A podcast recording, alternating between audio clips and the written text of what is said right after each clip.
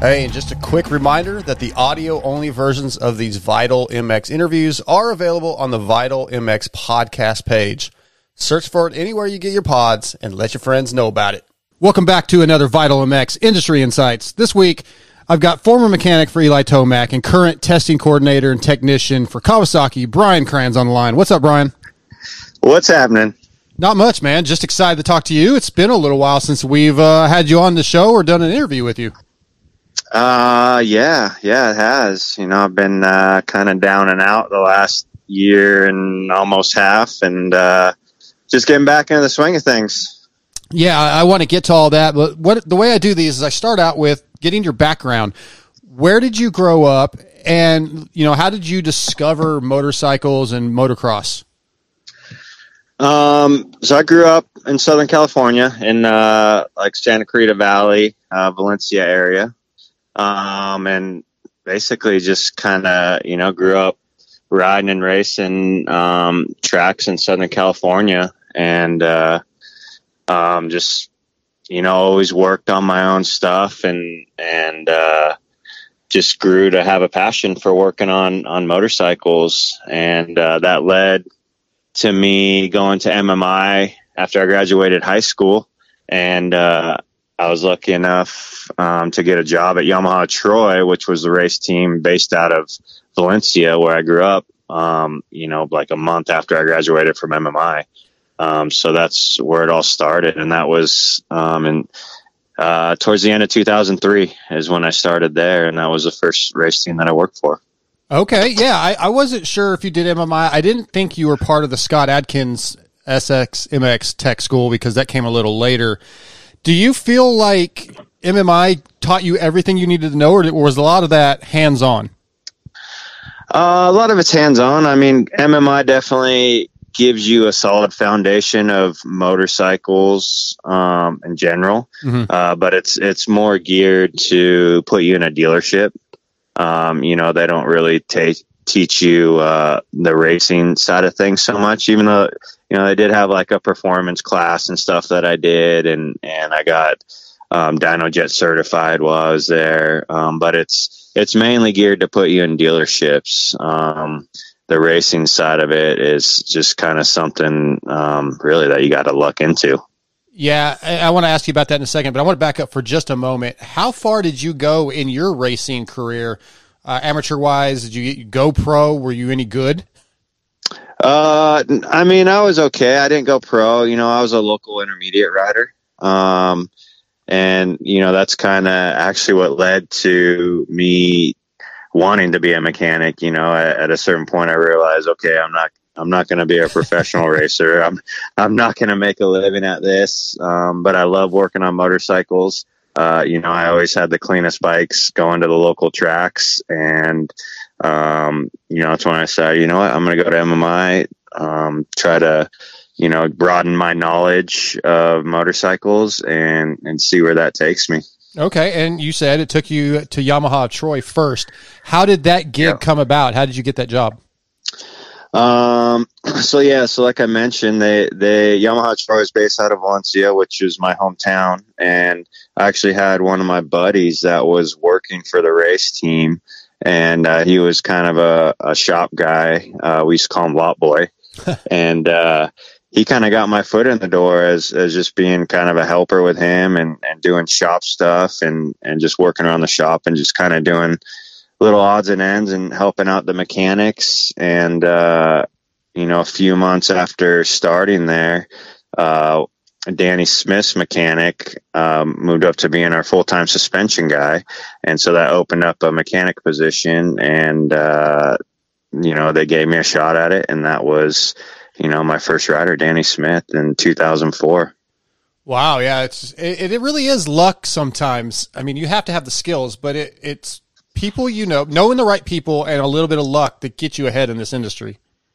Oh, for sure. I mean, it's so much about who you know. I mean, yeah, like you said, obviously, you know, you got to have some kind of skills and, and knowledge of motorcycles, but, you know, definitely knowing people and getting out there and networking goes a long way. Absolutely. Those first few years at YOT, what were a couple moments or things that you learned, maybe some unexpected lessons that have stuck with you through your career?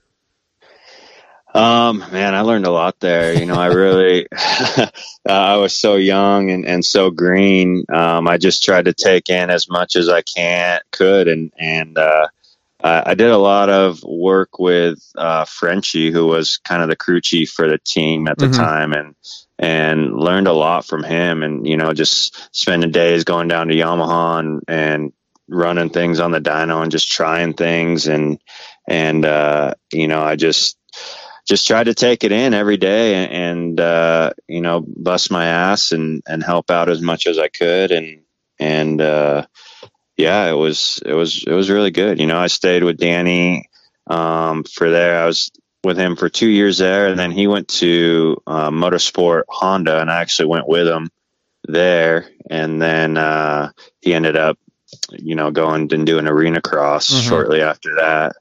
And uh, yeah I mean, the rest is history. You know, I've, I've been very fortunate to work with a lot of good guys. Yeah, well, the the key good guy was obviously Eli Tomac, who you started with in 2010 at, at, Geico Honda. Was that your first year at Geico, or did you get your foot in the door before the 2010 season? Um, I was actually there. I started at so I went to motorsport with Danny Smith, and that was uh 2000 forgive me it's gonna take me a second because yeah, it's been so long now. Um, that was like 2006 and then 2007 um, we lost we lost honda motorsport and we were motorsport kawasaki and then that year i was a full-time engine builder for the team. And then the team was supposed to fold and then that's when i started talking uh, to the guys at factory connection and and went over there uh, for the start of the 2008 season. But then Bobby Hewitt stepped in and actually kept that uh, that motorsport Kawi program going. Mm. Um, but I had already committed to Factory Connection, so yeah, I, I started at Factory Connection um, at the end of 2007, um, and worked for Josh Grant 2008, and then Josh went to JGR.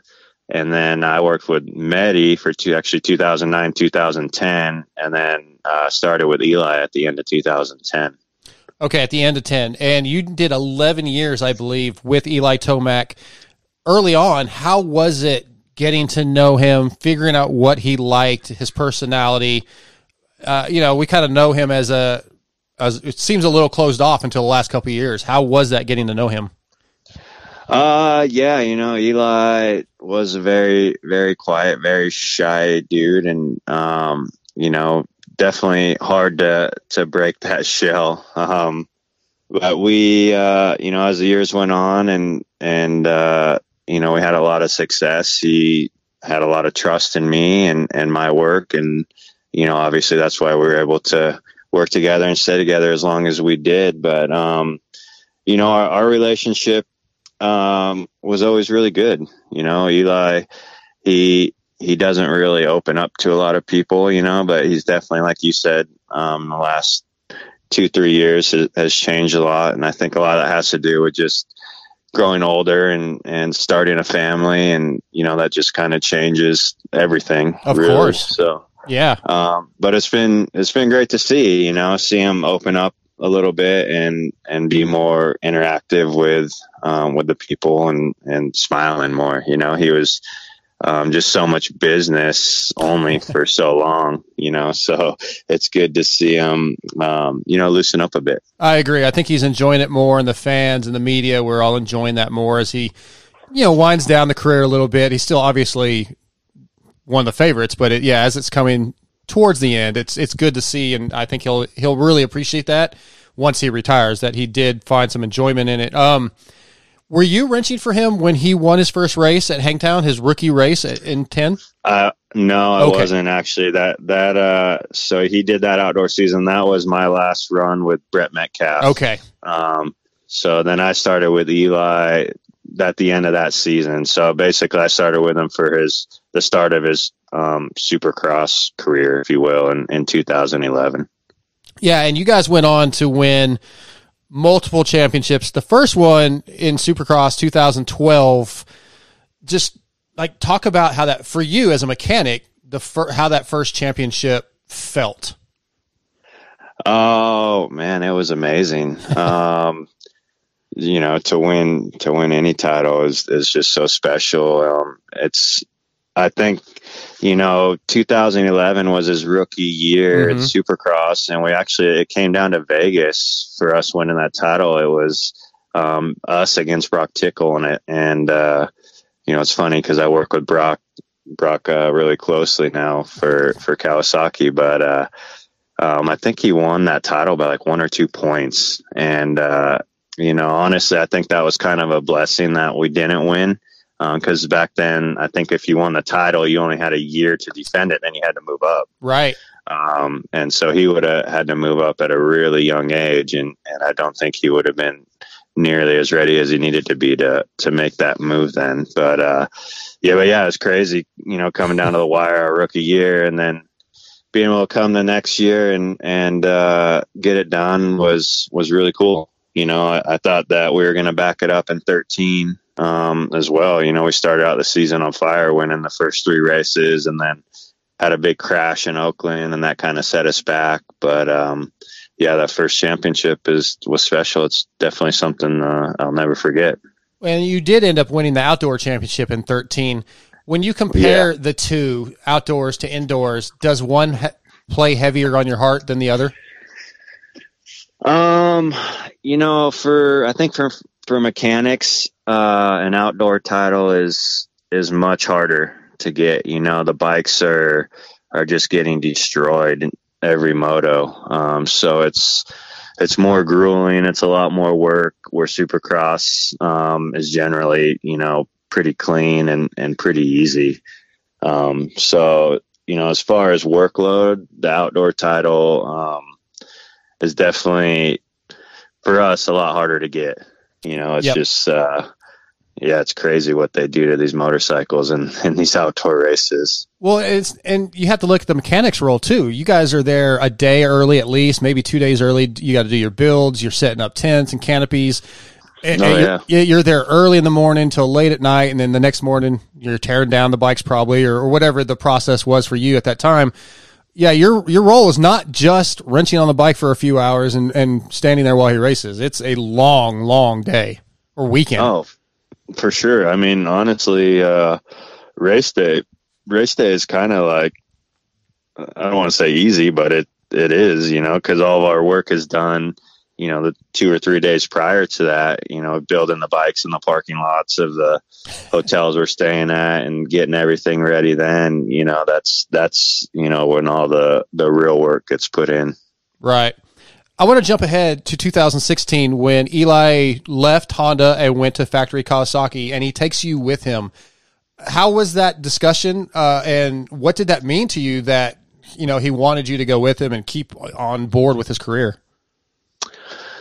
Um, you know, the discussion it was pretty short and sweet. You know, he told me he was making a move and uh, he wanted to take me with him, and it was um, a pretty pretty easy answer for me. It was sure. yeah, I'm doing it, dude. Let's let's go. Let's keep this rolling. And um, so yeah, we went went to Kawi, and um, you know, actually, our, our first year there was pretty tough. You know, we we had definitely had some ups and downs, and um, you know, it, it was a bit of a learning curve, but we finally got rolling and, and things started clicking in, in 17 and from there on out we started winning a lot of races and and we're able to uh, you know rack up four titles.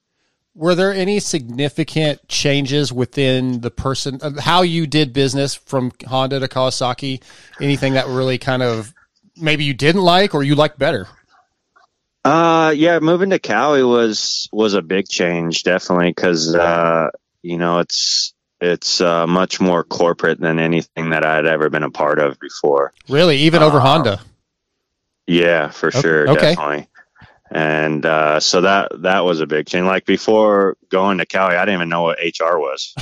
you know, I didn't even know that was a thing. Yeah, and it's like it's it's a really big thing, and you really gotta you know uh, pay attention to stuff when you work in that environment, you know. And but uh, so that was the biggest thing, you know, just just kind of working on for race teams and and really just kind of doing whatever we wanted to being in that atmosphere was was a big change.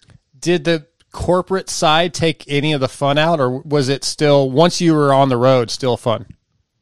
Uh, no, I want to say it, it took any of the fun out. It just, uh, you know, you just had to, to do things a little bit differently, you know, at times, but it definitely, it didn't take the fun out at all. You know, it okay. was, uh, we still, we still had a blast. The first Premier Class Championship came in 2017, 450 outdoors, and then the I think I feel like the big one, getting the monkey off the back, the Supercross title in 2020. Uh, what are a couple moments that just stand out in any of, any of those? we did we did uh, 17, 18, 19 outdoors. We did three in a row. So just talk about those those moments and those seasons, and if anything just stood out, any memories, anything that really sticks in the back of your mind. Um, shoot, man, it's they're all just so special. Yeah. Um, you know, just just winning a race um, is is something that you know is so elusive to so many mechanics and riders, and and but winning a championship is uh, is it's incredible, and to to be able to win three in a row in the outdoors um, was was something that you know I I never dreamed I would be able to to be a part of. You know, it's just because it's so hard to do. Um, and so yeah, to win that first one was awesome. To win the second one was even better, and then to go three in a row is just like, is this this is happening right now? yeah, yeah. So it, it's pretty cool. And the Supercross, the first Supercross title, was that like I feel a monkey off the back for Eli? Did it feel the same for you? Yeah, I mean, for sure. Unfortunately, it was, you know, that that crazy COVID 2020 year where things were kind of weird, you know, so that that wasn't really that cool, you know, mm. being uh you know, we won the title, which was amazing and and awesome, but it's like we won the title in Salt Lake and we're down on the podium. It's just Eli. Like we have none of our team there. Nobody down with us to celebrate or like you know, be all pumped up together. So that, that was really, really kind of weird. So that, that was the only thing that was kind of a bummer with it. But, um, you know, we still got it done. And, and honestly, that year felt like we almost won the supercross title twice because, you know, we, we took the points lead at Daytona and then, and then it kind of everything went away for a couple months. And then we really, it was like starting over again uh, once we got to Salt Lake, and um, I'm happy we were able to get it done there. Yeah, I want to ask you about non-championship highlights. Anything from your career? I, I think you might be the winningest, most successful mechanic. I haven't. You have to be real close, if not the, with everything you've accomplished. But what are some highlights? Whether it just be things you got to do traveling, um, you know, anything that stands out that was like a bucket list you got to check off. um, I'd say winning Monster Cup. Mm. Uh, you know, we did that twice. We won the million dollars one time. Mm-hmm. So that was pretty cool. Um, you know, that's kind of a special one-off deal. Um, and I, I always really enjoyed doing Motocross des Nations, even though I was never able to be a part of the winning team. Um, but you know, we went there and we've got podiums, seconds and thirds. Um, and that was that was always a really fun race to me and, and super special. Um, you know, obviously I wish we could have won it and, and brought the trophy home to the USA when I was a part of the team, but, um, you know, it's, it's a tough race, man. It's yes, a tough race to, yes. to, to go and win. Absolutely. It is. Okay. So in 2021, you decided to step away from traveling as a factory mechanic and became the the testing coordinator and technician at Kawasaki. What brought that decision on? Was it just you you have a wife and I think three kids? Was it just needing to spend more time at home and it was just becoming too much of a grind? Yeah, that's exactly it. Uh, I was just I was really getting burnt out on the travel and, and the grind and, and being away from my kids, like you said, you know, I have three kids at home and, you know, I have a 10 year old, an eight year old and, and my son is five. And, it was just time for me to be around more and and uh, you know I was starting to miss miss things that I'd never get back. You know, they starting getting into sports and and doing all the extracurricular stuff and and uh, it was just time for me to make a change. And you know, once Eli told me that he was he was leaving Kawi and going to Yamaha, um, you know, that was that was uh, honestly a pretty easy decision for mm. me to to not go with him. You know, I would have had to uproot my family from where we're at in California, move to Florida, and and uh, just at where I was at my life at that time, it just it, it wasn't in the cards. So um, it was kind of a, a perfect opportunity, honestly, to to break away and and start something different. Yeah, so the the decision sounded fairly easy, but once the next season started, you know, A one, were you kind of like, oh, I'm kind of missing out? You know, were you missing it at oh, all? Oh, dude, I was I was a wreck for sure. yeah. yeah, I bet. I was uh I was a wreck. It took me about half the season to finally like chill out and be like, okay, okay, this is my life now. I'm not I'm not traveling every weekend. I'm not at the races on Saturdays, and and uh, yeah, my wife was was didn't think I was gonna make it. You know, you were driving her nuts because I was just go, walking around the house just a wreck. but uh, but you know, it didn't take too long, and and then it became you know normal being away, and and uh, you know, I I really enjoy what I I do now, and and being um, you know, part of the race team and having a big influence on the motorcycle, but behind the scenes. Yeah. Was it what you expected once you got into that role? And what are your roles as, as the testing coordinator, technician? Uh, so we hired Broc Tickle mm-hmm. and he's our full-time test rider. So I work closely with him and, and, uh, just developing the motorcycle and, and trying to just make things better, you know, and, and uh, like like this year we have you know the 2024 model is a completely new bike and um, you know we were busting our butts um, during the off season uh, developing it and, and trying to come up with settings for the guys so that when they jumped on it that you know they were happy and, and comfy as quickly as possible um, so you know, basically that's my role is just just testing parts and and trying to make the bike better. And if anything is good, then we give it to you know Jason and, and AC to try. So your role is primarily or only on the race team side. Do you have any uh, connection with the production side? Uh, no, it's it's the race team only. So is there any communication between the production side and race team side of like, hey, this is what's coming, so that you guys can start preparing or have an idea of what's going to happen next? Uh, yeah, you know, we have a relationship definitely with with the production side of things, and and uh, that relationship is actually getting better and better as every year. Um, but yeah, we definitely you know, Japan's becoming more and more involved with what we do, and and it's great. You know, we we love having them involved and and understanding what we're doing here, and because it's such a huge asset for us. Mm-hmm. Okay, just a couple more questions. I, or the next topic is one you'd mentioned earlier on the, in this interview that you know you kind of had to step away from a little bit uh, in 2000 or in September uh, 22. You were diagnosed with T cell uh, acute lymphoblastic lymphoma uh, yep. a pretty scary form uh, and very rare form of cancer. Uh, I think you found it, if I'm not mistaken, you found a lump under your armpit. Yeah, just yes. kind of go through that and that, like you were really sick and it was scary for a little while. Um, you know, just kind of talk about the process and it sounds like you're in full remission, I believe. So yeah, just tell us about that.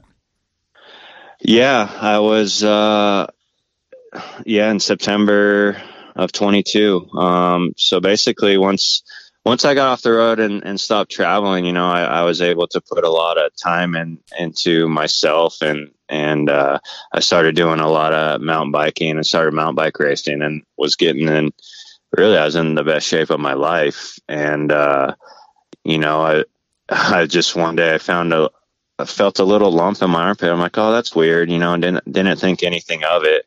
And, um, uh, you know, a couple weeks went by, and then I went up actually to Mammoth on a camping trip and did a bunch of mountain biking up there.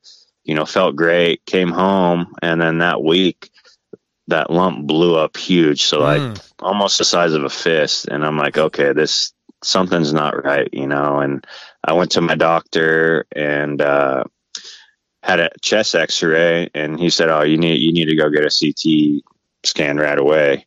And uh, at that point, you know, I was still feeling okay, like I wasn't sick or anything, and um, but I went and got the CT, and then that's when um, they found, you know, obviously I had the lump in my armpit, and then I had a, you know, a big nodule on my chest, and and some other stuff going on, and uh, they're like, okay, you need to go get you know, a biopsy. And I went and got a biopsy of the lymph nodes in my armpit, and that's when they diagnosed me. And, uh, you know, all this happened within a span of like two and a half, three weeks. Um, and then as soon as I was diagnosed, um, I basically just drove down to San Diego and uh, checked myself into uh, the emergency room and said, uh, you know, I have cancer and I need to start treatment right away. And that's that's where it started. It's crazy, you know. I didn't even have an oncologist or anything. Oh, but oh wow! I was, I was being guided, um, kind of by my my best friend's wife at the time. She was a nurse, and uh, she was she's the one that like had the biopsy all set up for me and had me in talks with a oncologist that I was going to start working with. But once they had got that biopsy and the oncologist saw you know what I was diagnosed with, he basically called and said, "Hey, we don't have time to you know wait a couple weeks for you to meet with me. You need to go start treatment right now." Well, thank God for and, your friend's wife, and yeah, that to oh yeah to know uh, to get that opportunity because a lot of people may not have known that that's what they needed to do. Yeah, for sure. So you know, my wife and I are driving down to San Diego, and we don't know what the hell is going on. You know, our world just got flipped upside mm. down, and and uh, luckily I ended up, you know, at a really good place, and uh, ended up at Jacobs Medical in La Jolla, and and uh, spent a month in the hospital there, and um, you know, started on heavy treatment, and that basically uh, went on.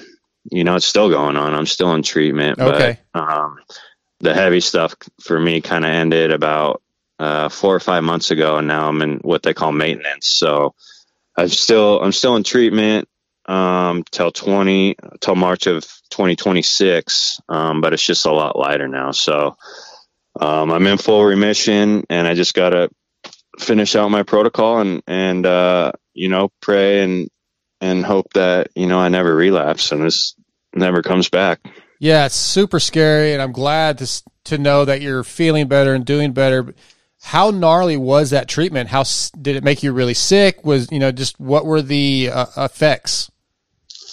Um, man, it it uh, it, it's it, honestly it's hard to put into words. Mm. Um, it it is the most terrible thing that you can ever go through in your life. Um, it, yeah, it was very, I was very, very sick. Um, you know, there, uh, at one point the chemo gave me pancreatitis, oh, um, and that put me that put me back in the hospital for a little over a week. And that honestly is probably the worst pain I've ever felt in my life. Um, so that was terrible. And then ju- just dealing with all the side effects from the chemo is is the hardest part, you know. And um, it's just so much stuff, you know, from from being sick to nauseous to you know neuropathy you know you always like i always have a tingling in my my fingers um, you know and a lot of people get it in their feet too um, like this just actually uh, last month in december i had